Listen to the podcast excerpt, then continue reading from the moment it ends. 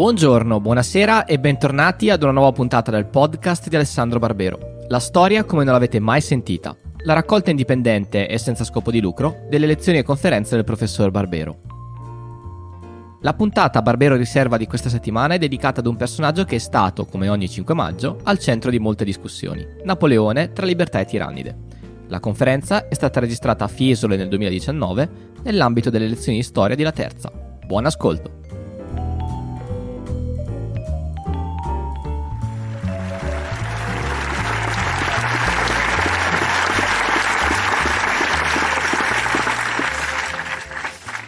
Grazie, buonasera. Eh, innanzitutto scusatemi tantissimo, eh, è colpa mia, che avendo altri impegni avevo supposto che un treno che arrivava a Firenze alle 19 fosse sufficiente per essere qua alle 9, invece si è rivelato che non è così. Eh, sì, dunque Napoleone e anche altro. In realtà io parlerò essenzialmente di Napoleone oggi. E non solo parlerò solo di un pezzo di Napoleone, non della cosa forse più ovvia, cioè l'arte militare di Napoleone, Napoleone generale, Napoleone uomo di guerra. Parlerò sostanzialmente di Napoleone politico e di Napoleone simbolo politico, di Napoleone odiato e amato, celebrato come un eroe o detestato come un criminale ai suoi tempi e dai suoi tempi in poi fino ad oggi. Comincerei da una data precisa, 13 ottobre 1806. Napoleone è a Iena, in Turingia.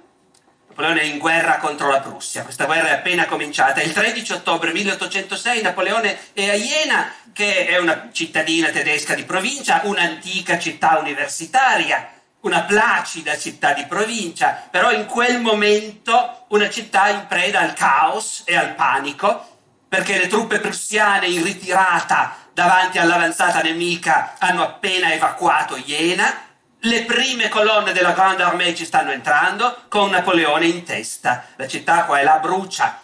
Napoleone quel giorno attraversa la città di Iena e va a bivaccare con i suoi soldati un po' più in là, sul campo di battaglia dove l'indomani annienterà l'esercito prussiano, in quella che appunto noi conosciamo come la battaglia di Iena. Quel 13 ottobre la folla è, tut- è fuori dalle case e guarda passare le colonne francesi e l'imperatore in mezzo a loro. Fra tutta quella gente attonita e anche un po' spaventata c'è un tizio che Napoleone non ha mai sentito nominare, ma noi sì. Si chiamava Georg Wilhelm Friedrich Hegel. E aveva 36 anni Hegel, uno meno di Napoleone. In quel momento aveva appena finito di scrivere la fenomenologia dello spirito. Hegel dunque è lì per la strada, guarda passare i francesi, vede passare Napoleone e poi scrive a un amico una lettera che viene sempre citata, anche se in modo leggermente impreciso. Scrive una lettera a un amico in cui gli dice oggi ho visto lo spirito del mondo a cavallo. In realtà la citazione precisa sarebbe così. L'imperatore, questa anima del mondo, Weltseele, l'ho visto cavalcare attraverso la città per andare in ricognizione. In verità, sempre Hegel, è una sensazione meravigliosa vedere un tale individuo che qui, concentrato in un punto, seduto su un cavallo, si irradia sul mondo e lo domina. Ecco, Hegel naturalmente, come dire, a seconda di come ce l'hanno insegnato al liceo, noi rischiamo magari di vederlo come un, l'ideologo dello Stato totalitario, il, come dire, il predecessore di tante dittature, o perlomeno l'ideologo della monarchia prussiana. Hegel era anche l'uomo che ancora da vecchio, 14 luglio, ogni 14 luglio, brindava in onore della presa della Bastiglia. E quel giorno quello che lui vede passare nelle strade di Iena a cavallo è, è la rivoluzione, certo, è la rivoluzione francese, ma è anche la storia. Sapete che Hegel, come dire, ha questo desiderio di poter vedere la realtà in modo unitario, in modo assoluto, e di poter cogliere un fine unitario della storia. E, e crede di vederlo in quell'uomo a cavallo. Quello stesso uomo che pochi anni dopo i compatrioti di Hegel, odieranno come un tiranno e cacceranno via a forza dalla Germania. Ecco, da quando è spuntato sul palcoscenico della storia fino a oggi, eh, Napoleone non ha mai smesso di suscitare passioni. Dico fino a oggi a ragion veduta. Vabbè, 2 novembre 2018. E, ehm, nel novembre del 2018 mi è capitato di parlare di Napoleone a Padova e di ricevere qualche giorno prima la seguente mail firmata da un gruppo di cittadini padovani. Buongiorno signor professore, abbiamo appreso dai quotidiani che tratterà l'argomento Napoleone, sempre presentato anche a scuola come eroe e pochissimo dei mali fatti. Per esempio, lei saprà cosa ha fatto a noi veneti, figli della Serenissima. Ci ha invaso a tradimento mentre eravamo la potenza mondiale neutrale. Ci ha massacrati, deportati, secondi solo agli ebrei. Oltre che trafugato immense opere d'arte uniche al mondo ed altrettante distrutte. Unica roba salvata la pala di San Marco solo perché essendo ignorante l'ha lasciata al suo posto credendo non fosse di valore. Voi mi sentite lo stesso nonostante le campane? Allora, Napoleone, appunto. Napoleone è odiato e amato, ma è odiato e amato in realtà, allora come oggi, in modo trasversale e per motivi contraddittori. Perché Napoleone Napoleone per molti ha incarnato la rivoluzione francese. E questo vuol dire che per molti incarnava la libertà, l'uguaglianza, la laicità, la repubblica. E molti lo hanno amato per questo e molti lo hanno odiato per questo, come il simbolo dello spirito della rivoluzione. Però Napoleone per molti altri è l'uomo che ha affossato la rivoluzione, che l'ha tradita e molti l'hanno odiato per avere appunto messo fine alla rivoluzione, oppure ai suoi tempi lo hanno apprezzato appunto per questo, come l'uomo dell'ordine, dell'ordine che ritorna. Non è che la sua biografia ci aiuti a capire se avevano ragione gli uni o gli altri. La sua biografia è quella di un uomo che ha attraversato tempi difficili e che ha avuto un'evoluzione sbalorditiva nell'arco della sua esistenza. E non è neanche vissuto tanto a lungo, era più giovane di me adesso quando è morto. Però ha fatto in tempo a essere rivoluzionario e rivoluzionario sul serio, giacobino del partito di Robespierre. E a Termidoro, quando nell'estate del 94 Robespierre viene abbattuto e ucciso e molti finiscono in galera e alla ghigliottina, Bonaparte, non si chiama ancora, per la gente non è ancora Napoleone, è ancora un ufficialetto, Bonaparte. Finisce in galera anche lui, con gli altri giacobini, e rischia la ghigliottina anche lui, perché è un estremista, un rivoluzionario. Ma questo non gli impedirà dieci anni dopo di incoronarsi imperatore. Ecco, l'uomo che nel 94, dopo la caduta di Robespierre, finisce in galera perché è un pericoloso estremista e dieci anni dopo è diventato imperatore e consacrato in Notre Dame, ecco, incarna evidentemente un percorso abbastanza contraddittorio. A lui delle contraddizioni importava poco, perché era un pragmatico. Non era un fanatico, non lo è mai stato. Non era un ideologo, anzi, nel vocabolario di Napoleone ideologo è una brutta parola. Proprio nel 1806 in Germania, parlando con un politico tedesco, gli dirà voi altri ideologi agite secondo sistemi preordinati. Io sono un uomo pratico, afferro gli eventi e li spingo lontano fin dove possono arrivare. Questo probabilmente è anche, come dire, un risultato del fatto che è un uomo di guerra e che facendo la guerra ha imparato proprio questo, che la guerra non si fa coi sistemi. Citazione, guai a quel generale che scende in campo armato di un sistema. E anche pianificare non bisogna esagerare, essere pronti a tutto sì, avere tutti gli elementi sì, ma fare dei piani rigidi non va bene. Napoleone arriverà anche a dire non si può mica pianificare una campagna, neanche una battaglia. La gente parla dei piani di battaglia, ma quando qualcuno chiede a Napoleone com'è che lui concepisce come si fa a concepire un piano di battaglia? Napoleone risponde, si comincia e poi si vede. On s'engage, puis on voit. Ora, quest'uomo pragmatico acchiappa gli eventi e comincia a spingerli nella direzione che vuole lui, quando, dopo la campagna d'Italia, carico di gloria, conosciuto, famoso in tutta la Francia, si rende conto che i francesi cominciano a essere stanchi della rivoluzione. Non di tutto, ma del disordine, dei continui rivolgimenti, dei litigi dei politicanti, della ghigliottina. Napoleone ragiona su questo e intuisce che la soluzione che i francesi in realtà desiderano è l'uomo forte con alle spalle un esercito e con la gloria delle vittorie.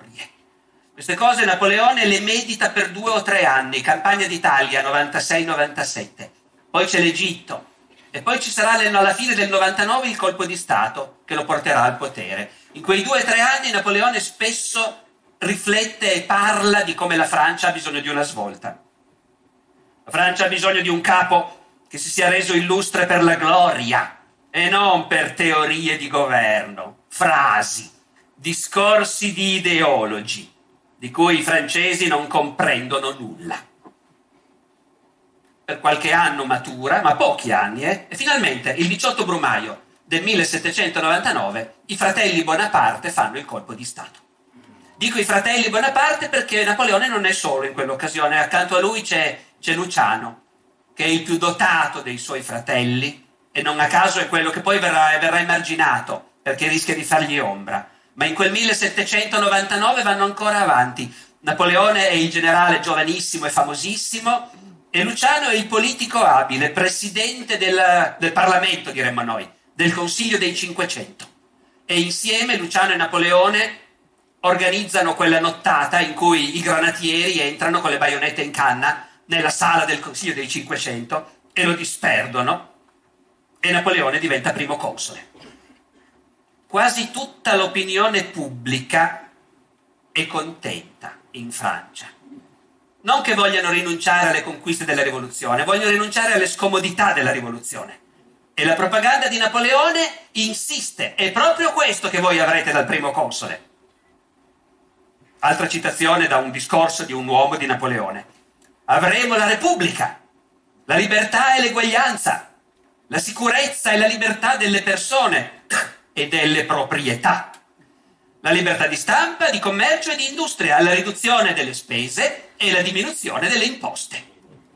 Caso qualcuno si stupisse che 220 anni fa i politici promettevano la diminuzione delle imposte, beh, ecco, ecco. Però, però basta con la rivoluzione, basta con la rivoluzione nella misura in cui la rivoluzione voleva dire l'anarchia e la ghigliottina. Anche qui, già durante la campagna d'Italia, rivolgendosi al congresso cispadano, quindi ai politici italiani del momento, ai rivoluzionari italiani, Napoleone dice no, l'Italia avrà la libertà, ma senza la rivoluzione e i suoi crimini. Quindi già nel gennaio del 97 il comandante dell'Armée d'Italie può dire in pubblico la rivoluzione e i suoi crimini. Vuol dire che la rivoluzione alla fine è stata sbagliata? No. Ogni tanto Napoleone viene anche da dire di sì, ma Napoleone non è uno profondo e non è uno sistematico, appunto, è uno che parla molto. Ehm, I politici che parlano molto capita che dicano la prima cosa che gli salta in mente. Napoleone una volta si trova a passeggiare a Hermenonville dove è sepolto Rousseau. E Rousseau è considerato uno degli ispiratori della rivoluzione. E a Napoleone scappa di dire davanti alla tomba di Rousseau ma sarebbe stato meglio per la tranquillità della Francia che egli non fosse mai esistito. Eh, è lui che ha preparato la rivoluzione francese. Chi è con lui? Ma scusi, eh, appunto, allora è un male la rivoluzione francese? E Napoleone, primo console, in quel momento dice, ma eh, non so, forse l'avvenire lo dirà, forse per la tranquillità del mondo sarebbe stato meglio che Rousseau non fosse mai esistito e neanche io. Appunto, cos'è? È una vanteria qualsiasi, è un lampo di consapevolezza, è la prima cosa che gli passa per la testa, però Il punto è che c'è questa grossa ambiguità, non si sa più cosa c'era di buono e cosa c'era di cattivo nella rivoluzione. E se prevaleva il buono o se prevaleva il cattivo. E Napoleone è l'uomo che deve guidare questa transizione. Vuole essere l'uomo che incarna l'unità della Francia. Se la rivoluzione ha avuto una cosa cattiva è il fatto che ha diviso la Francia, l'ha divisa in partiti, con i partiti al potere che ghigliottinavano gli avversari. Questo non va più bene devono scomparire tutte le divisioni. E chi può incarnare tutta la Francia è proprio Napoleone, Bonaparte all'inizio ancora, è proprio Bonaparte perché è carico di gloria. E questa gloria è di tutti. Quando Napoleone, Bonaparte anzi, quando Bonaparte torna dall'Italia nel 97, siamo quindi prima del colpo di Stato di Brumaio, governa ancora il direttorio, che potrebbe da un giorno all'altro decidere di far tagliare la testa a questo giovane generale se diventa un po' scomodo. Ebbene, già in quel momento Talleyrand, uno degli uomini più astuti del suo tempo, lo dice. Tutti i francesi hanno vinto con Bonaparte, quindi la sua gloria è proprietà di tutti. Non c'è repubblicano che non possa rivendicarne una parte. Però, qual è il punto? I francesi accettano il colpo di Stato dei fratelli Bonaparte, accettano Bonaparte primo console, poi console a vita, poi imperatore, perché vedono in lui la garanzia del fatto che appunto il peggio della rivoluzione è finito, le conquiste le salviamo, ma l'anarchia è finita, le guerre sono finite, lui ci darà la pace. Ma l'uomo che deve dargli la pace è un generale e i suoi titoli per essere alla testa della Francia consistono esclusivamente nella gloria guadagnata sui campi di battaglia. E lui è stato protagonista, badate, non di una guerra difensiva, ma della guerra rivoluzionaria, della guerra di Robespierre, della guerra totale per esportare la rivoluzione con le baionette. Questo è stato Bonaparte e adesso lui prende il potere in Francia per venire incontro a quell'opinione pubblica che desidera più di tutto che le guerre finiscano. Lo promette, però, però è un militare e il suo potere si regge sulle baionette. Questa cosa Napoleone la dice allora senza nascondersi e continuerà sempre a dirla. Lo dice in Italia nel 97, quando crea la Repubblica Cisalpina. È il soldato che fonda le repubbliche ed è il soldato che le conserva. Ah, altra grande frase di Napoleone. Io vi parlerò molto con le parole di Napoleone e occasionalmente di quelli che l'hanno conosciuto, che mi sembra comunque sempre il modo migliore per provare a girare intorno a un personaggio e capirne qualcosa. Altra citazione di Napoleone. La rivoluzione è un'idea che ha trovato delle baionette. E Brumaio è un colpo di Stato militare. Certo, anche i militari vogliono mettere fine all'anarchia, vogliono mettere fine alla ghigliottina soprattutto, vogliono mettere fine a un regime in cui i politici chiacchierano, i militari si fanno ammazzare e poi i politici decidono delle carriere e della vita dei militari a piacer loro. Questo lo scrive di nuovo dall'Italia nel 97. Non si può dire che Bonaparte abbia nascosto suoi, la sua linea, eh? non si può davvero dire che l'abbia nascosta. Nel 97 dall'Italia scriveva a Parigi. Il tempo in cui dei vili avvocati e dei miserabili pettegoli facevano ghigliottinare i soldati è passato e se li costringete i soldati d'Italia arriveranno fino a Parigi con il loro generale. Insomma, Brumaio è la marcia su Parigi, è la realizzazione indifferita della marcia su Parigi. E a noi ovviamente fa venire in mente un'altra marcia. Ma lui della marcia su Roma non sapeva niente. A lui veniva in mente Giulio Cesare che passa il Rubicone e nel memoriale di Sant'Elena farà proprio questo paragone. Nel memoriale di Sant'Elena Napoleone, nel memoriale di Sant'Elena mente spudoratamente, eh, quando racconta i fatti guai a credergli, ma ogni tanto si lascia sfuggire quello che pensa davvero. E quando evoca il colpo di Stato di Brumaio, Napoleone a Sant'Elena parte da Cesare che passò il Rubicone e poi dice sì, però insomma quello non è ancora, Cesare era un, un politico di altissimo livello, ma che è un semplice cittadino, lui. il cui nome tre mesi prima era sconosciuto a tutti e che non aveva dalla sua parte se non alcune vittorie, la sua fama e la coscienza del suo genio, osasse progettare di impugnare da solo i destini di 30 milioni di uomini, di salvarli dai disastri esterni, eccetera, eccetera, eccetera, senza spargere una goccia di sangue. E Napoleone che sta raccontando il suo colpo di Stato, eh, è, senza discussioni, un'impresa gigantesca e sublime, a cui si cercherebbe invano un paragone nelle cronache umane. Insomma, è il prototipo di tutti i golpisti, con l'idea di fare il golpe contro i politicanti chiacchieroni e con il popolo che sta con lui.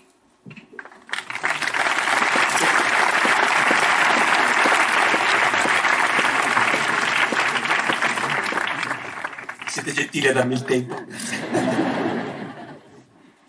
Ecco, dicevo, l'opinione pubblica sta con lui. L'opinione pubblica, sì, quella espressa nei circoli, nei giornali, la borghesia, le persone che contano all'inizio, sì, abbastanza, ma in realtà poi alla fine quello che è sicuro è che c'è un pezzo del paese che è con lui senza alcun dubbio e che rimarrà con lui fino alla fine, l'esercito, i soldati.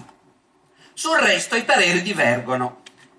Un... Molti sono gli avversari di Napoleone, naturalmente, molti sono quelli che lasciano la Francia quando comincia la sua dittatura, uno di questi è Madame de Stael, che sarà poi sempre feroce nemica di Napoleone e che raccontando come era secondo lei la Francia in cui Napoleone prende il potere, dice Madame de Stael, neppure allora lo amavano, ma lo preferivano. Egli si è sempre offerto in concorrenza con un'altra paura, per far accettare la sua potenza come il male minore. E dunque, e dunque il consolato e poi l'impero promettono ai francesi di salvaguardare le conquiste della rivoluzione, ma senza le esagerazioni, che sono sempre dietro l'angolo, potrebbero sempre tornare se non ci fosse l'uomo forte che garantisce. I francesi sono spaventati, davvero ne hanno avuto abbastanza e quindi va bene così. Il terrore è finito, non è solo finito, ma è proprio ripudiato. Eh, qualche esempio, Napoleone abolisce la festa del 21 gennaio. Il 21 gennaio è l'anniversario dell'esecuzione di Luigi XVI. Ora, va bene ghigliottinare il re, ma festeggiare poi l'anniversario non sta più bene. Napoleone mette fine alle persecuzioni contro i nobili dell'ancien regime, anzi li recupera, li invita a entrare nell'esercito, nell'amministrazione, mette fine alle persecuzioni contro la Chiesa, fa il concordato. Paralleli, come vedete, si sprecano. Però, naturalmente, basta con le persecuzioni contro la Chiesa, ritorna la religione, le processioni, le messe, ma, ma rimangono l'eguaglianza anche per chi non è cattolico, l'eguaglianza per i protestanti, l'eguaglianza per gli ebrei. Rimane l'eguaglianza dei cittadini davanti alla legge. Questo Napoleone l'ha promesso e lo mantiene.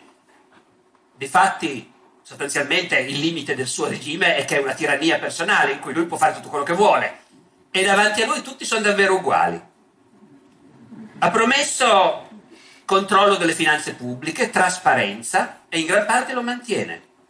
Ha promesso, e molti francesi lo ascoltano, l'assoluta difesa della proprietà privata e la proprietà privata viene difesa rigidamente. Viene introdotto il nuovo codice e nel nuovo codice i principi di fondo sono la salvaguardia della proprietà e l'eguaglianza davanti alla legge. Certo, il codice lo fanno i giuristi, ma sarebbe uno sbaglio pensare che Napoleone abbia delegato e non si interessasse più di tanto di queste cose. Eh, è stato fatto il conto. La commissione che ha redatto il codice Napoleone si è riunita 102 volte. Su 102 sedute Napoleone ne ha presiedute 57. Era quasi sempre lì.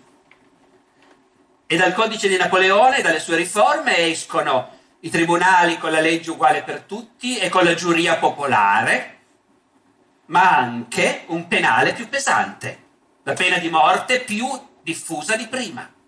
la difesa della proprietà affidata a pene pesanti e alla condanna a morte. Eh, sono state anche qui fatte un po' di statistiche. Normalmente sotto Napoleone si impicca più, si ghigliottina più gente che non sotto l'antico regime. E poi, cos'altro ha dato Napoleone? Cos'altro ha dato alla Francia e all'Europa? La centralizzazione amministrativa. Amministrazione, organizzazione, eh, Balzac, organiser, c'est un mot de l'empire. Organizzare è una parola dell'impero. L'ideale di una piramide con un vertice che trasmette ordini e un sistema perfetto che fa arrivare gli ordini fino all'ultimo villaggio. All'epoca la grande scoperta scientifica di moda è l'elettricità. E questa cosa dell'elettricità che si trasmette in un attimo. Ecco, questo è il modo in cui Napoleone sogna la sua macchina amministrativa. Una macchina amministrativa che deve permettere al governo di sapere tutto. L'epoca di Napoleone, l'epoca dell'impero è anche l'epoca delle inchieste continue. Tutto l'apparato di governo dislocato sul territorio, dal sottoprefetto dell'ultima cittadina fino ai governatori di grandi territori, devono tutti redigere rapporti continuamente, mandare informazioni su tutto. Napoleone nelle sue istruzioni ai funzionari dislocati sul territorio è chiarissimo. Mandate dettagli, molti dettagli. Bisogna raccogliere informazioni su qualunque cosa. Quante galline ci sono nel vostro dipartimento?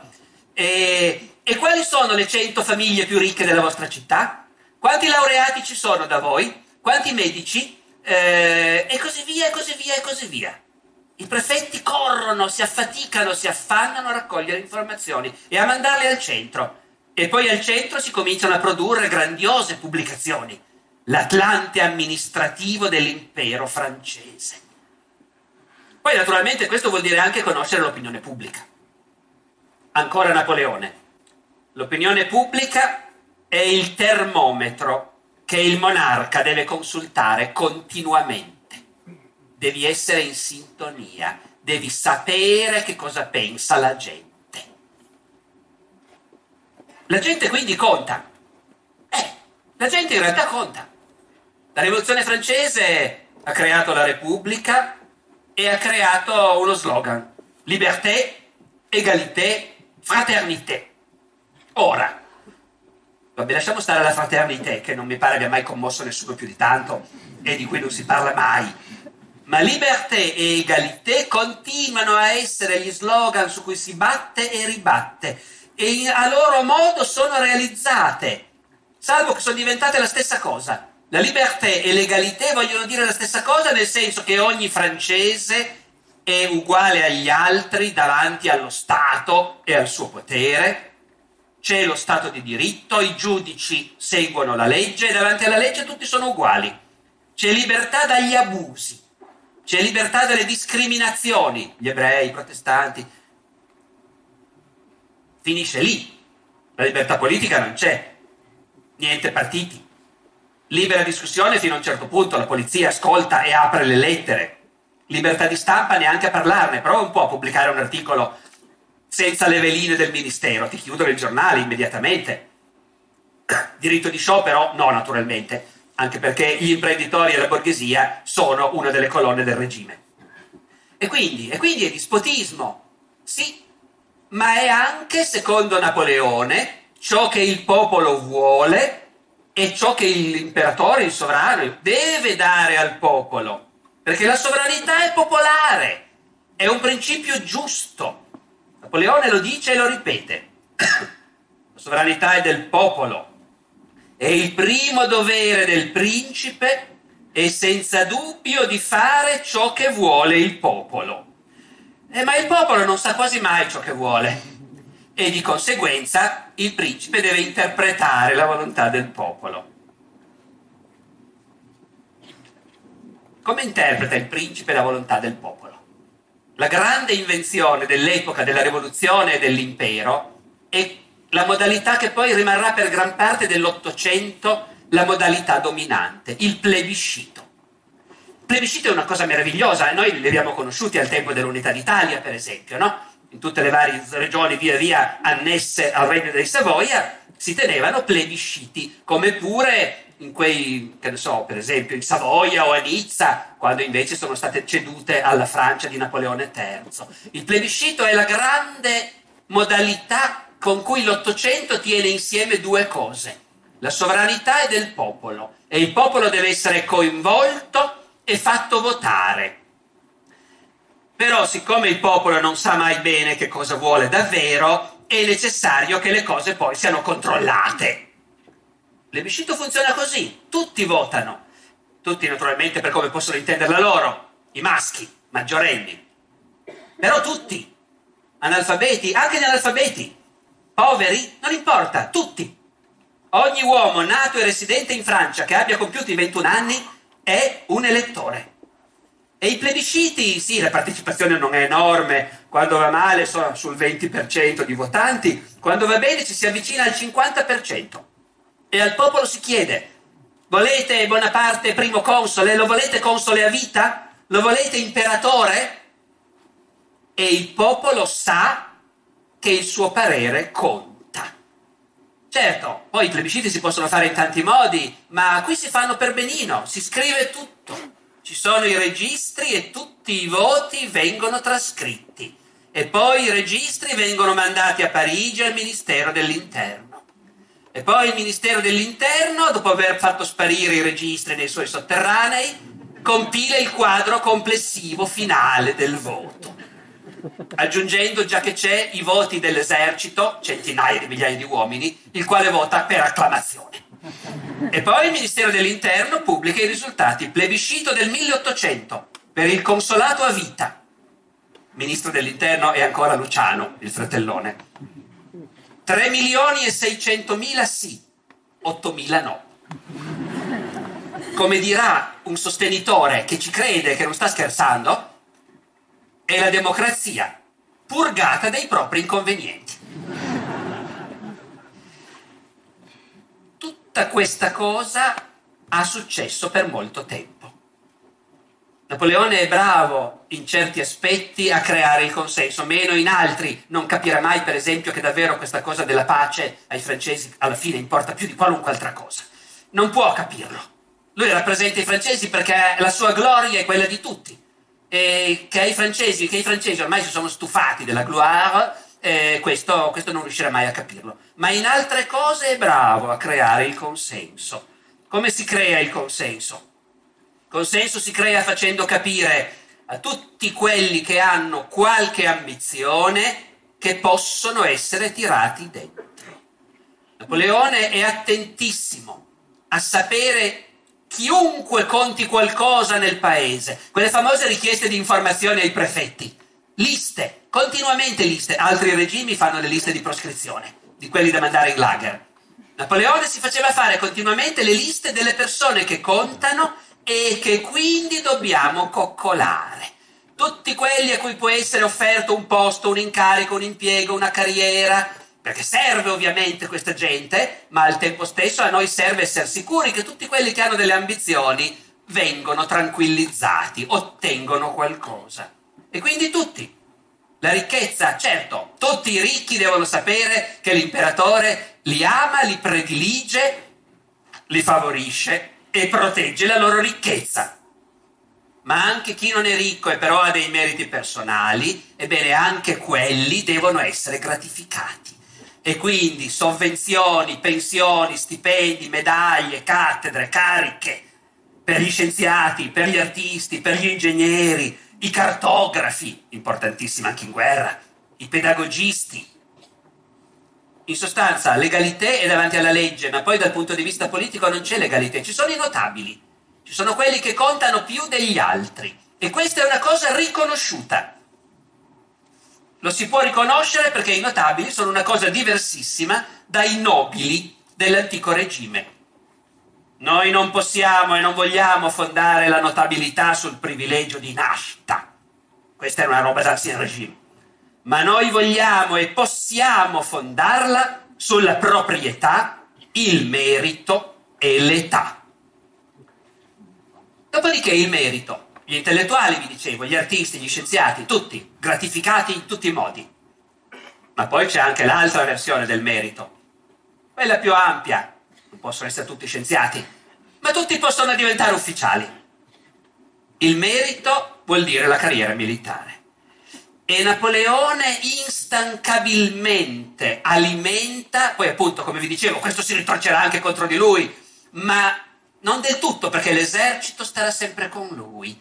Alimenta l'idea che la Francia della rivoluzione e dell'impero è il paese del merito e che il merito vuol dire che chi ha il coraggio di rischiare la pelle combattendo sotto il tricolore per l'imperatore verrà premiato in parte è un mito, alimentato da una propaganda sistematica, i giornali, i bollettini ufficiali. Scriverà uno che era ragazzo sotto Napoleone, Alfred de Vigny, poeta, famoso poeta romantico. Cosa, cosa significava essere ragazzi sotto l'impero? I maestri non smettevano di leggerci i bollettini della grande armata e le nostre grida di Viva l'imperatore interrompevano Tacito e Platone. Le nostre stanze di studio assomigliavano a caserme, le nostre ricreazioni a manovre e i nostri esami a parate. Un'intera generazione si farà, come dire, prendere da questo mito. Ne è stato poi testimone uno che era giovane allora, appunto, Stendhal. Ricordate i suoi giovani protagonisti dei suoi romanzi, francesi e non solo francesi, Fabrizio, Fabrizio del Dongo nella Certosa di Parma. Quei giovani che magari non capiscono niente, però hanno chiara una cosa, Napoleone è il loro eroe. E tutti i soldati vengono, come dire, coccolati dalla propaganda, ma non solo dalla propaganda, anche coi fatti. Propaganda, una frase che avete sentito mille volte. Ogni soldato ha nello zaino il bastone da maresciallo poi i soldati sono milioni, i marescialli sono una quindicina, quindi è chiaro che... Ma è una grandiosa trovata pubblicitaria. Altro motto di Napoleone, un capo è un venditore di speranze. E perciò ogni soldato deve credere che nel suo zaino potenzialmente c'è il bastione da maresciallo. Poi maresciallo magari non diventi, ma ufficiale sì negli eserciti dei paesi che combattono contro Napoleone non è che non ci sia un po' di mobilità sociale, perché c'è sempre stata un po' di mobilità sociale. Anche nel Medioevo, anche sotto l'antico regime, poteva capitare che il figlio di contadini diventava vescovo o diventava generale, ma erano una minoranza. Nell'esercito inglese, quello che sconfiggerà Napoleone a Waterloo, si è calcolato che durante le guerre napoleoniche circa il 10% degli ufficiali sono soldati che hanno fatto carriera, promossi dai ranchi. E tanto il 10% per un paese dell'ancien regime. Vuol dire che in Europa la mobilità sociale c'era comunque, ma è il 10%. Sotto Napoleone i tre quarti di tutti gli ufficiali che hanno servito sotto di lui, quindi il 75%, erano soldati semplici che hanno fatto carriera per merito. E questo vuol dire un'enorme quantità di persone che poi vanno a casa in pensione, tornano al loro paese, alla loro cittadina, stanno tutto il giorno al caffè a leggere il giornale e a parlare delle grandi giornate e a incenerire chiunque osi criticare l'imperatore. E sono, come dire, sono cose che funzionano. I veterani, i soldati semplici, malati, malconci, disabili, li manteniamo. Creiamo a Parigi gli invalidi apposta perché tutti vedano che l'imperatore ospita in un grandioso palazzo i soldati che lo hanno servito. Ci sono le pensioni per le vedove, per gli orfani di guerra. È un piccolo welfare di cui non c'è niente di simile in Europa a quell'epoca. E gli ufficiali? Gli ufficiali sono pagati bene. Gli ufficiali sono automaticamente notabili. Al paesino il capitano in pensione è un uomo che conta qualcosa. Ha la pensione, non solo, a loro sono riservati molti impieghi civili, ci sono un sacco di piccoli posti in provincia da distribuire, piccoli impieghi, l'ufficio postale, la tabaccheria, tutti questi sono riservati agli ufficiali e gli ufficiali sono grati al loro imperatore. E questa è una cosa, devo dire, che diventa perfino comica, eh, perché questi ufficiali rischiano la pelle. Molti muoiono, molti vengono feriti, mutilati, sbrecciac. Poi tornano a casa e il loro ideale qual è? Scrive un nobile savoiardo, il Delanois, Victor Amédée Delanois, ex ufficiale di Sua Maestà Re di Sardegna, poi ufficiale di Napoleone. Entusiasta. Pensateci, avere il diritto di spartirsi quasi la metà di tutti gli impieghi civili. Dopo un atto di tale generosità, qual è il soldato o l'ufficiale che non darebbe fino all'ultima goccia del suo sangue per un sovrano magnanimo come non ne sono mai esistiti? Mio fratello Amedeo ha chiesto una rivendita di tabacchi nel Dipartimento del Monte Bianco.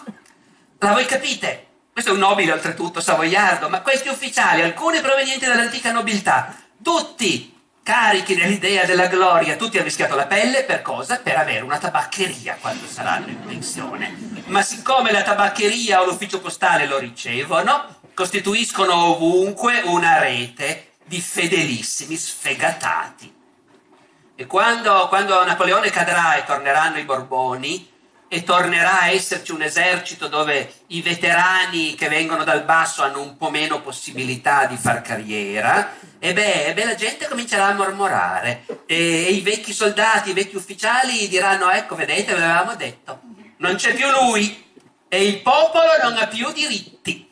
È tornato il re e i figli del popolo saranno soldati e non potranno più diventare ufficiali. E questo, questo, è un pamphlet anonimo, 1820, uno di quei pamphlet che circolano per la Francia del re, ritornato, e lo avvertono che c'è malcontento. Sta attento, gli dicono. In Francia non c'è un villaggio dove non sia nato un generale, o un colonnello, o un capitano. Tutti figli di contadini o di artigiani adesso sono lì in pensione e il popolo vede cosa voleva dire l'imperatore. E che con re invece le cose non vanno più così. Tutto questo matura nei primi anni del nuovo secolo, fra Napoleone console a vita e Napoleone incoronato imperatore nel 1804. L'incoronazione a imperatore è ovviamente una tappa estremamente significativa e anche questa va, come dire, un po' decodificata. Da un lato è la cosa che dimostra con più evidenza agli occhi di molti che la rivoluzione è proprio morta, morta e sepolta.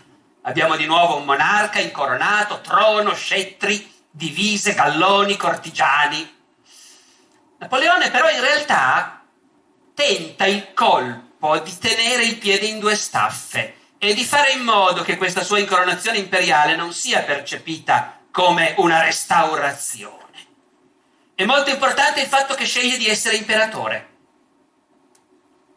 A noi oggi può sfuggire questa cosa ma in realtà ci sono dentro un sacco di significati.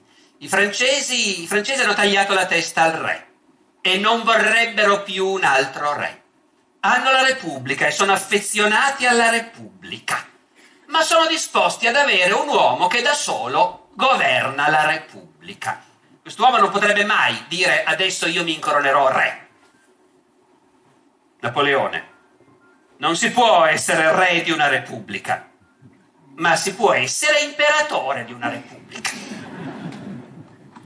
E l'incoronazione imperiale viene preparata attentamente, la polizia funziona bene, c'è Fouché alla sua testa, e quindi c'è tutta una regia per cui i prefetti, i notabili nei dipartimenti ricevono queste informazioni. Se mai il primo console dovesse, nell'interesse della Francia, decidere di assumere il titolo di imperatore dei francesi, ben inteso, perché è un sovrano del popolo, non è il sovrano della Francia, ma dei francesi. Ecco, se mai le, il primo console dovesse fare questo passo, la gente cosa penserebbe? L'opinione pubblica cosa penserebbe? E l'opinione pubblica viene pian piano alimentata. Ci sono tutta una serie di organismi eletti, non col plebiscito, non votano tutti, ma molti votano, si vota regolarmente, si eleggono dei deputati regionali, provinciali e tutte eh, queste assemblee sono invitate a esprimersi. E avendo capito l'aria che tira, si esprimono facendo voti che il primo console soddisfi il desiderio dei francesi di avere alla loro testa un imperatore. E i giornalisti più accorti spiegano Qui la rivoluzione non è sicura. C'è sempre il rischio che il re voglia tornare. Lo volete che torni un padrone? No, non lo vogliamo. Se non volete che torni un padrone, votatevi voi stessi un capo ereditario. lo avrete scelto voi e così sarete sicuri che non tornerà il padrone. All'inizio pensa ancora a Cesare, però gli vengono in mente anche altre idee. Carlo Magno, per esempio. Ecco, è vero, vi parlo di Carlo Magno, effettivamente, aveva ragione. Eh, Carlo Magno, certo.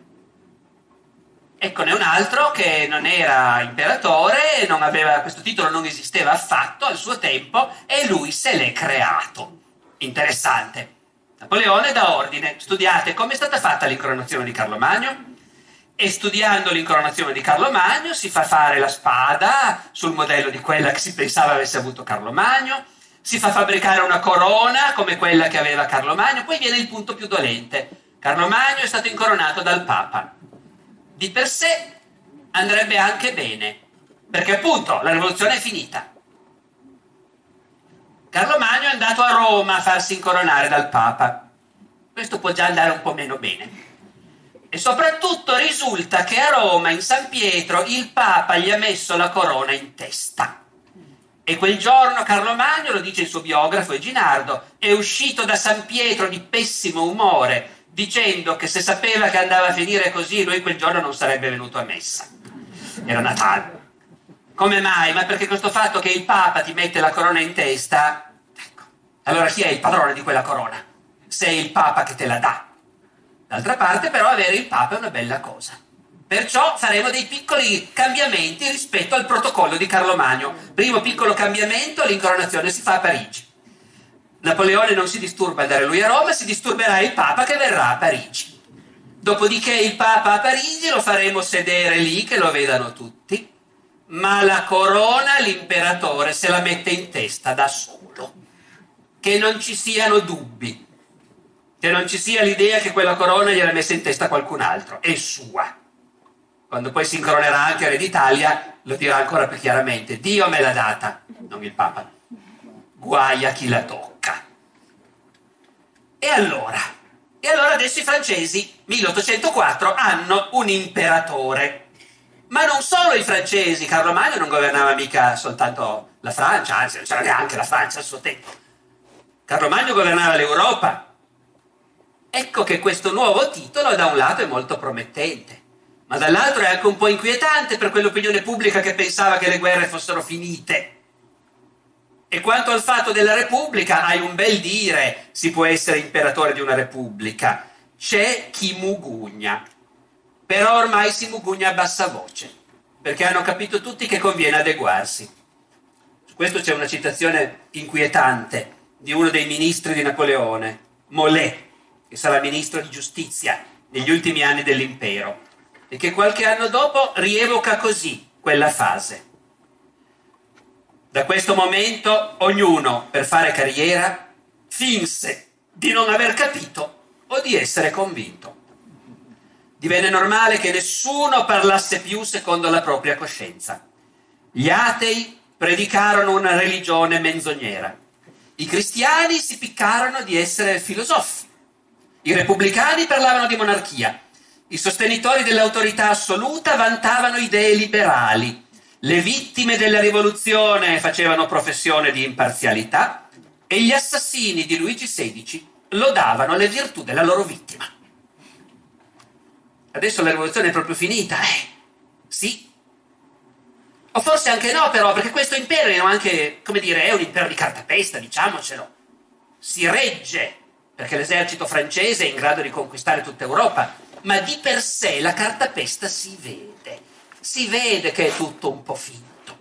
Fin dal momento dell'incoronazione, Napoleone stesso lo sospettava, un'altra delle sue massime è c'è solo un passo dal sublime al ridicolo. E nella cerimonia del sacro a Notre Dame quel passo continuamente si rischia di farlo immaginatelo, questa cattedrale strapiena di gente, strapiena di parvenu. Sono tutti dei parvenu, i marescialli dell'impero, principi e duchi, perché Napoleone li ha ricoperti di questi titoli nobiliari. Ha creato per loro costumi sfarzosissimi, pennacchi, piume, oro, galloni, ma tutti questi marescialli sono dei figli di contadini, degli artigiani ripuliti, dei sergenti di cavalleria, e adesso si aggirano come se fossero delle altezze reali, ma la gente lo sa. a guardarli si vede che gli scappa quasi da ridere. E i primi dei parvenu sono proprio Napoleone e i suoi fratelli, come rivela il commento che gli scappa con un altro dei suoi fratelli, Giuseppe, subito prima della cerimonia. Siamo subito prima dell'incoronazione, sono lì che stanno tutti rivestendo i mantelli e gli ermellini e a Napoleone, parlando con suo fratello, gli scappa di dire se nostro padre ci vedesse. Papà stava là in Corsica a fare il nubiluccio di provincia, ecco, ecco. E, e che questo impero sia di cartapesta lo dimostra anche il fatto che non ci crede nessuno che sia davvero un impero ereditario. Adesso c'è lui, dopo vedremo. C'è un momento rivelatore drammatico durante la campagna di Russia, la congiura di Malè.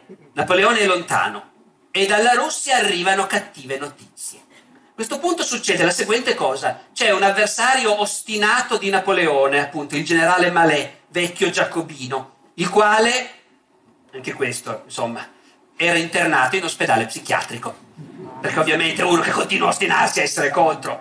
Eh, dopodiché il generale Malè evade trova una divisa da generale, fa il giro delle carceri facendo liberare altri oppositori di Napoleone annunciando che Napoleone è morto in Russia. Ferma dei soldati, entra nei ministeri, arresta vari ministri. Finalmente poi lo fermano e lo fucilano a questo punto. È durato una giornata il colpo di Stato del generale Malè, ma durante quella giornata i ministri che non sono stati arrestati sono scappati e il prefetto della Senna ha, preparato, ha preso contatti per formare un governo d'emergenza repubblicano, perché la notizia era Napoleone è morto. Nessuno è andato dall'imperatrice Maria Luisa e dal re di Roma, il figlio bambino di Napoleone, a dire l'imperatore è morto, viva l'imperatore. Hanno dato tutti per scontato che è morto Napoleone, la pagliacciata è finita e che non è ereditario questo impero. Infatti, proprio Napoleone, devo dire, dopo la congiura di Malè, gli scapperà di dire: Eh, però questa cosa, il re è morto, viva il re, era una bella cosa. Era una forza della monarchia. Parlavamo della religione, del Papa che assiste all'incoronazione in Notre Dame e che ormai va bene perché l'impero vuol dire anche la riconciliazione con la Chiesa, il concordato. Anche qui capite bene chi è Napoleone. È quel bastardo che ha distrutto la rivoluzione laica e ha ridato la Francia in mano alla religione? O è l'uomo che ha messo fine agli eccessi e ha ridato alla Chiesa, alla libertà e ai cattolici la libertà? Insomma, è l'uno e l'altro. Certo che c'era, co- c'era molti che erano contro, i vecchi rivoluzionari, molti militari per i quali la laicità era un principio inderogabile e che assistono con sgomento crescente al fatto che invece no, si torna Già prima dell'incoronazione eh, si incorona in Notre Dame Napoleone, ma perché Notre Dame è stata riconsacrata. Durante la rivoluzione era stata invasa, devastata. Sapete che sulla facciata di Notre Dame ci sono tutte quelle statue di re, che sono i re dell'Antico Testamento. Però i rivoluzionari non facevano molte differenze. Un re è un re e ai re cosa si fa? Si decapitano. E quindi avevano tirato giù tutte le statue da Notre Dame, tutte decapitate. Ma nel 1802 auspice il primo console, Notre Dame viene solennemente riconsacrata. I militari borbottano. Il generale Delma uscendo dalla cerimonia. Una bella cappuccinata. Mancavano solo i centomila uomini che si sono fatti ammazzare cercando di sopprimere questa roba. Perché Napoleone fa tornare la religione, fa, fa gli accordi con la Chiesa Cattolica, ristabilisce l'Episcopato e fa il concordato col Papa. Secondo lui, perché la religione è una di quelle cose che meno cerchi di sopprimerle con la forza e meglio è. Se ne vanno da sole queste cose. Lui personalmente non ci crede neanche un po'. E quando lo criticano per il concordato, lui spiega: ma non criticate! Il concordato è il vaccino per la religione. Capite, il vaccino è un'altra delle grandi scoperte scientifiche dell'epoca, è per la loro generazione. Tu inoculi un pochino del veleno e guarisci dalla malattia. Perciò permettiamo che ci sia un po' di religione. La gente si stuferà. Fra 50 anni sarà sparita dalla Francia. Napoleone è un figlio del Settecento completamente indifferente, forse non ateo, nel senso che è di moda nel Settecento credere vagamente a un Dio creatore, che però non c'entra niente con le chiese, col clero, con i riti, eh, il che spiega come mai una volta Napoleone disse, se dovessi governare l'Egitto non avrei nessun problema a farmi maomettano. Io non credo alle religioni, eh, però l'idea di Dio, chi è che ha creato tutto? Eh, poi naturalmente la religione è comoda, mantiene la pace sociale, altra citazione di Napoleone, la religione è ciò che impedisce ai poveri di assassinare i ricchi. E poi è una cosa che la gente vuole, e allora gliela diamo. Tornato dall'Egitto, Napoleone dirà al Consiglio di Stato, la mia politica è di governare gli uomini come la maggioranza vuole essere governata. Facendomi cattolico ho vinto la guerra in Vandea, cioè l'insurrezione controrivoluzionaria nei cattolicissimi dipartimenti dell'ovest della Francia. Facendomi musulmano mi sono insediato in Egitto. Se governassi il popolo ebraico, ricostruirei il Tempio di Salomone. Facendomi musulmano, eh beh sì, noi abbiamo anche la corrispondenza di Napoleone durante la campagna d'Egitto con le autorità locali con le autorità religiose locali. Lettera di Napoleone allo sceicco El Messiri. Spero che non tarderà il momento in cui potrò riunire tutti gli uomini saggi e istruiti del paese e stabilire un regime fondato sui principi del Corano, che sono i soli veri e che soli possono fare la felicità degli uomini. Era un bravo politico, eh? era capace di dire quello che la gente voleva sentire. Questa cosa del Corano, però, io non credo che sia proprio soltanto uno scherzo. A parte che uno dei generali di Napoleone si è convertito all'Islam in Egitto, eh? il generale Menù. Io lo conosco perché poi fu governatore del Piemonte e risiedeva, insomma, comunque, musulmano. Ma anche a Sant'Elena capiterà ancora a Napoleone di scrivere in una lettera. Le religioni sono tutte fondate su miracoli, su cose che non possiamo capire, come la Trinità. Gesù dice di essere il figlio di Dio, però discende da Davide. Preferisco la religione di Maometto, è meno ridicola della nostra. Dopodiché, una volta messe insieme tutte queste belle cose, si capisce come mai i parroci e i vescovi diventano uno dei pilastri del regime e predicano regolarmente per spiegare al popolo quanto è felice sotto questo governo saggio, illuminato e cristiano. Eh, Napoleone appunto un po' si scusa, un po' pensa che vada bene così, su alcune cose il compromesso è forte, perché la laicità della scuola per esempio salta. Eh, la scuola elementare è di nuovo in parte in mano ai parroci. Tanto i parroci hanno accettato di spiegare che l'imperatore è un grand'uomo, e quindi va bene che insegnino anche i precetti della religione cattolica, che servono appunto a evitare che i poveri se la prendano con i ricchi. Allora, siamo a buon punto, anche se non proprio alla fine, ma insomma a buon punto. Però, capite, diventa difficile dire cos'era davvero. Certo, davvero lui era uno spregiudicato estremo, un cinico estremo, ma ha incarnato cose diverse agli occhi di diversi settori dell'opinione pubblica. E proprio quel Napoleone, che appunto nelle ultime cose che vi ho detto è evidente, come dire, la restaurazione, il ritorno indietro rispetto alla rivoluzione in tante cose, il dispotismo, ma per i suoi nemici lui continua a incarnare la rivoluzione. E questa è un'altra bella contraddizione. Autunno 1805.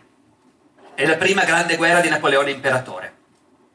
Quando Napoleone invade l'impero asburgico e attraversa l'Austria con la grande armée, diretto ad Austerlitz. Una nobildonna tedesca scrive in una lettera: Sono giunti i tempi dell'Apocalisse. Robespierre a cavallo attraversa l'Austria. Questo fatto del cavallo colpiva molto, come vedete. Ma mentre per Hegel era lo spirito del mondo a cavallo, per questa signora che è leggermente meno, ecco, eh, è Robespierre.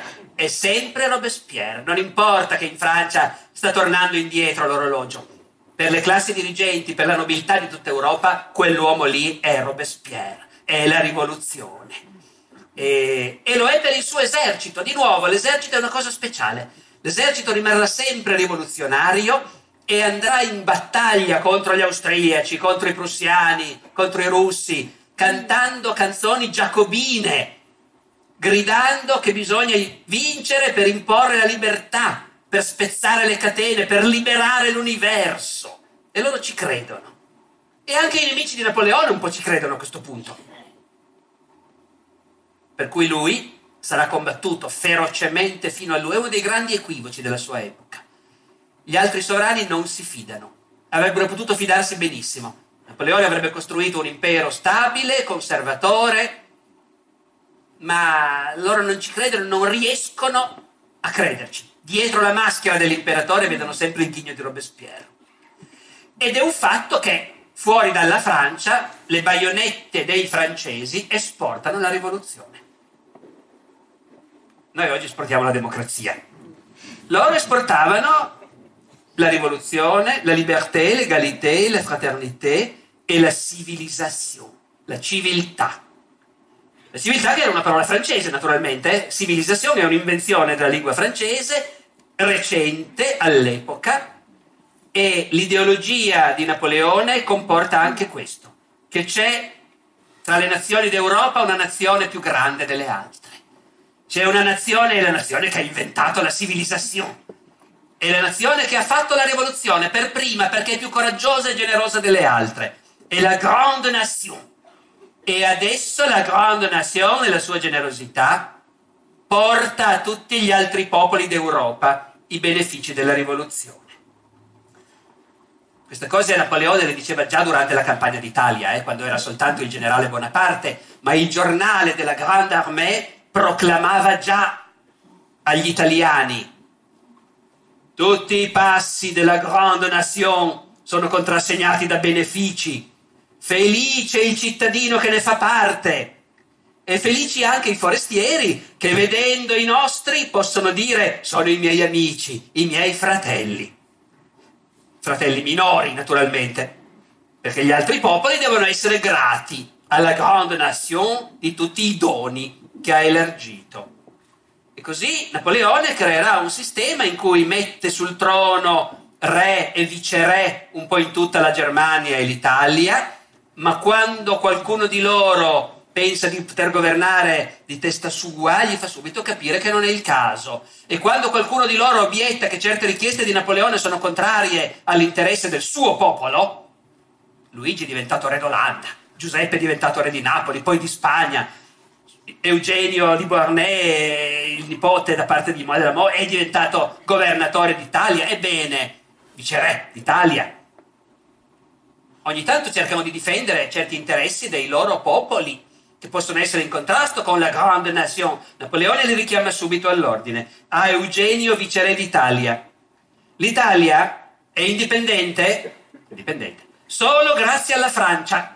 Questa indipendenza è il prezzo del suo sangue, delle sue vittorie e l'Italia non ne deve abusare.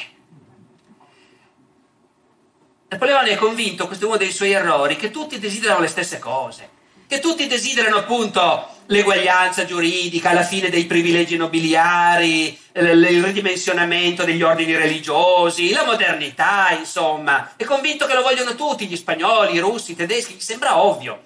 È, come dire, è quella semplificazione che fa un illuminista, e lui è ancora da questo punto di vista un illuminista. Non capirà mai che i contadini russi o spagnoli possano volere anche e soprattutto cose diverse e, e soprattutto non capirà mai che anche i popoli più simili a quello francese, come i tedeschi o gli italiani, che sono contenti in gran parte, specialmente i giovani, del fatto che sono arrivati i francesi, che il vecchio regime è andato a gambe all'aria, che è cambiato tutto, che il mondo sta cambiando e che ci sono nuovi valori, nuove cose, nuove avventure e nuovi diritti.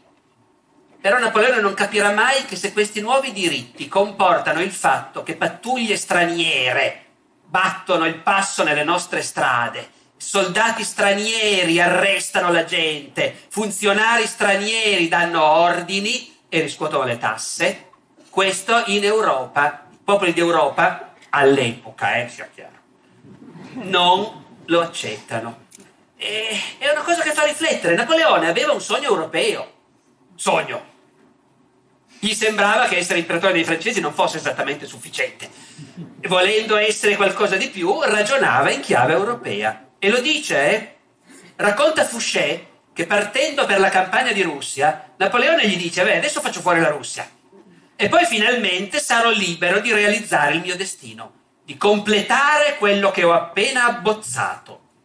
Ci occorrono un codice europeo, una corte di Cassazione europea, una stessa moneta, gli stessi pesi e misure, le stesse leggi. Bisogna che io faccia di tutti i popoli d'Europa un solo popolo e di Parigi la capitale del mondo.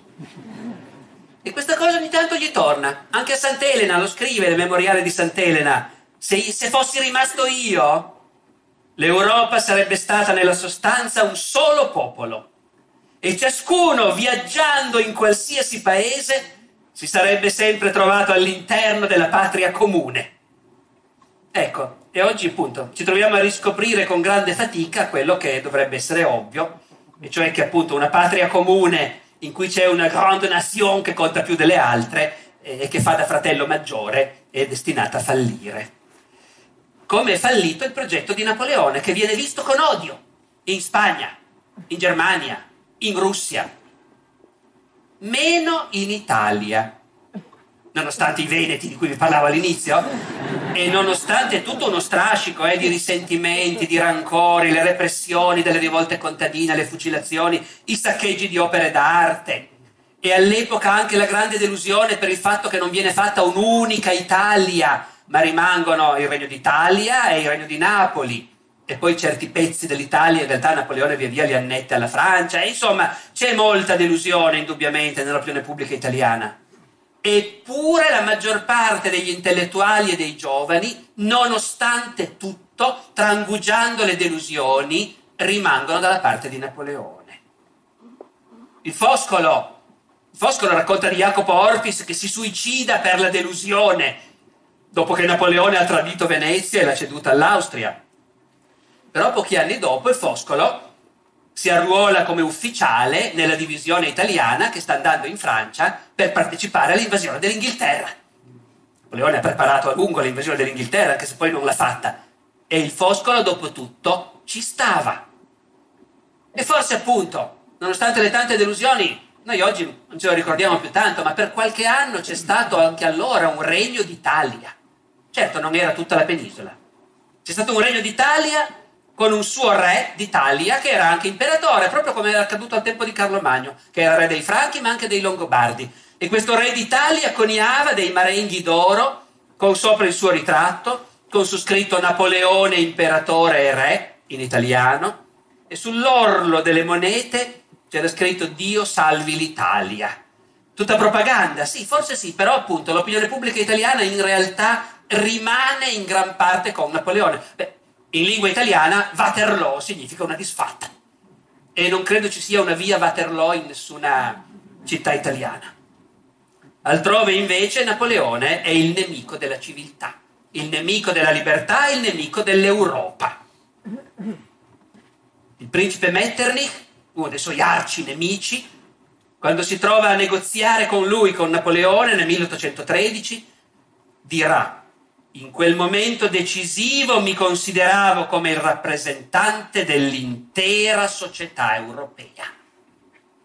Cioè esiste una classe dirigente in Inghilterra, in Austria, in Prussia, che è convinta, in Russia, che è convinta che ormai Napoleone è, non è più nessuno, non rappresenta più niente, è un fuorilegge.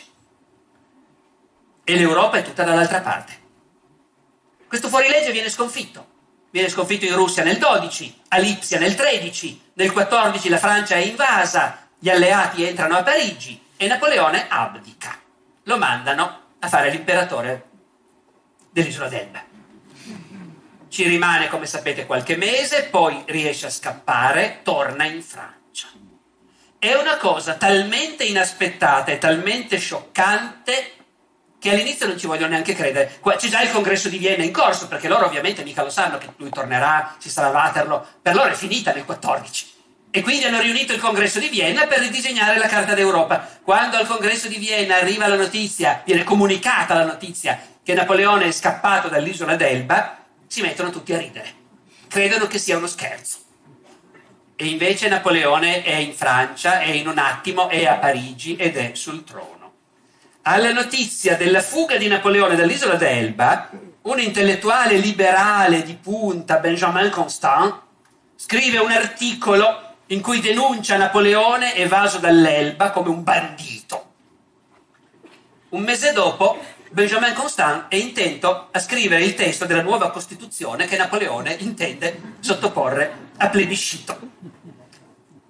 È una Costituzione meravigliosa, molto più liberale di quanto non fosse il sistema precedente.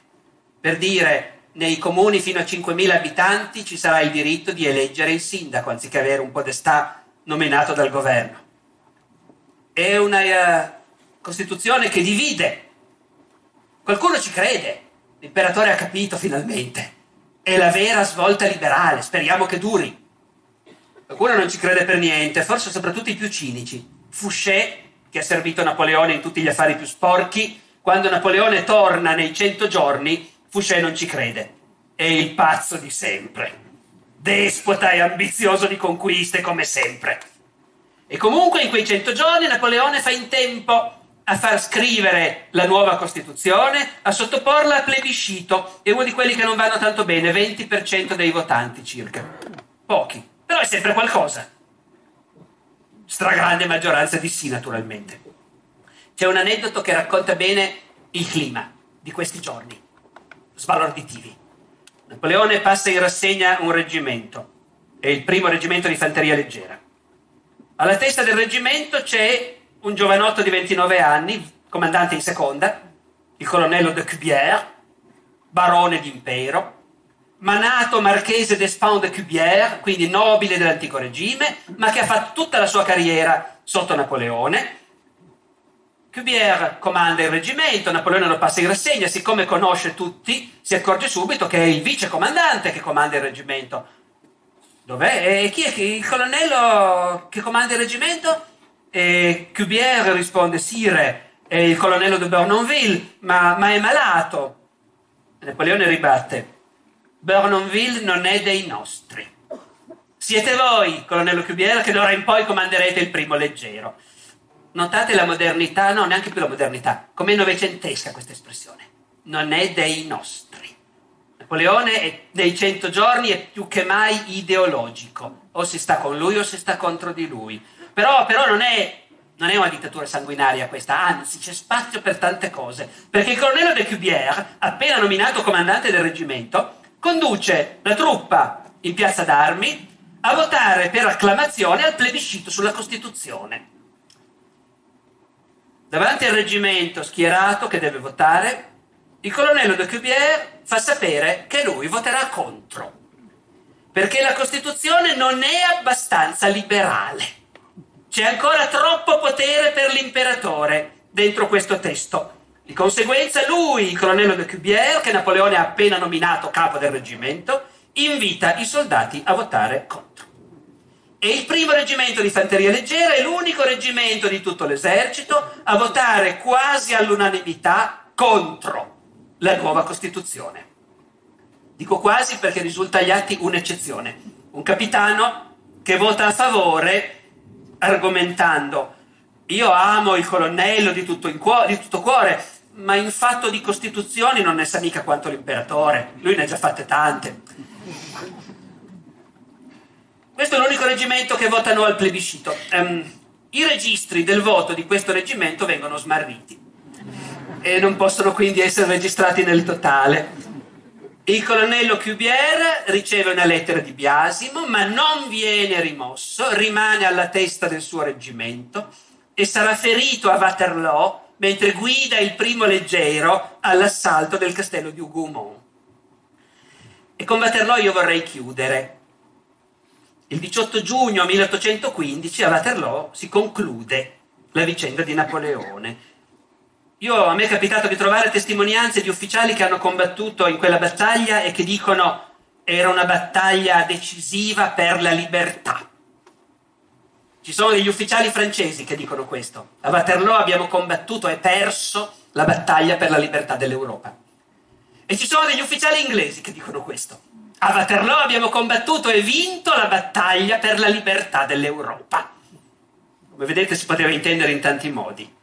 Ma la cosa più notevole su cui veramente voglio chiudere è che diversi ufficiali inglesi alla battaglia di Waterloo avevano essenzialmente una cosa in testa. Chissà se riuscirò a vedere Napoleone. Sir Hussey Vivian, che comandava una brigata di ussari e che quindi, essendo un brigadiere, aveva un cannocchiale, era abbastanza sicuro di averlo visto. E poi lo racconta in una lettera. Credo proprio di averlo visto prima che cominciasse l'attacco. Ha cavalcato con un gran seguito di ufficiali in mezzo alle colonne che si stavano schierando davanti a noi salutato con grida di Vive l'Empereur e guardando attraverso il cannocchiale mi è sembrato di riuscire a distinguere il piccolo eroe. E in verità ne sono quasi sicuro. Il piccolo eroe Napoleone era di statura normale, anzi per l'epoca anche un po' più alto della media, ma le stampe satiriche inglesi lo raffiguravano come un nanerottolo.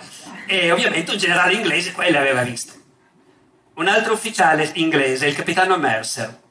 Lui scrive nel suo diario, non sono riuscito a vederlo. L'avevo sperato fino all'ultimo. Avevo la brama di vedere Napoleone, quel poderoso uomo di guerra, quel genio stupefacente che aveva riempito il mondo con la sua fama. Il piccolo eroe, quel genio stupefacente. E questi sono i suoi nemici. Sono quelli che volevano distruggerlo e lo hanno distrutto convinti che Napoleone volesse dire schiavitù. Vedete com'è difficile dare una visione, come dire, che non sia contraddittoria di Napoleone e, e capite perché io non ho certo potuto farlo stasera. Grazie.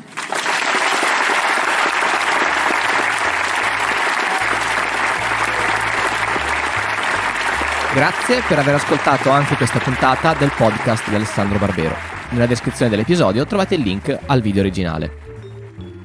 Come ogni settimana, anche questo mercoledì, il 12 maggio, ci troveremo alle 21 sulla community Discord per fare due chiacchiere e commentare questa puntata. Per entrare nella community è sufficiente seguire il link nella descrizione dell'episodio. Potete seguire il podcast sui social, su Instagram e su Twitter, chiocciola Barbero Podcast, e su Facebook, il podcast di Alessandro Barbero. La musica è, come sempre, il George Street Shuffle di Kevin MacLeod in Competech.com, pubblicato con licenza Creative Commons CC BY 4.0. Ci sentiamo la settimana prossima con una nuova puntata del podcast di Alessandro Barbero. Ciao!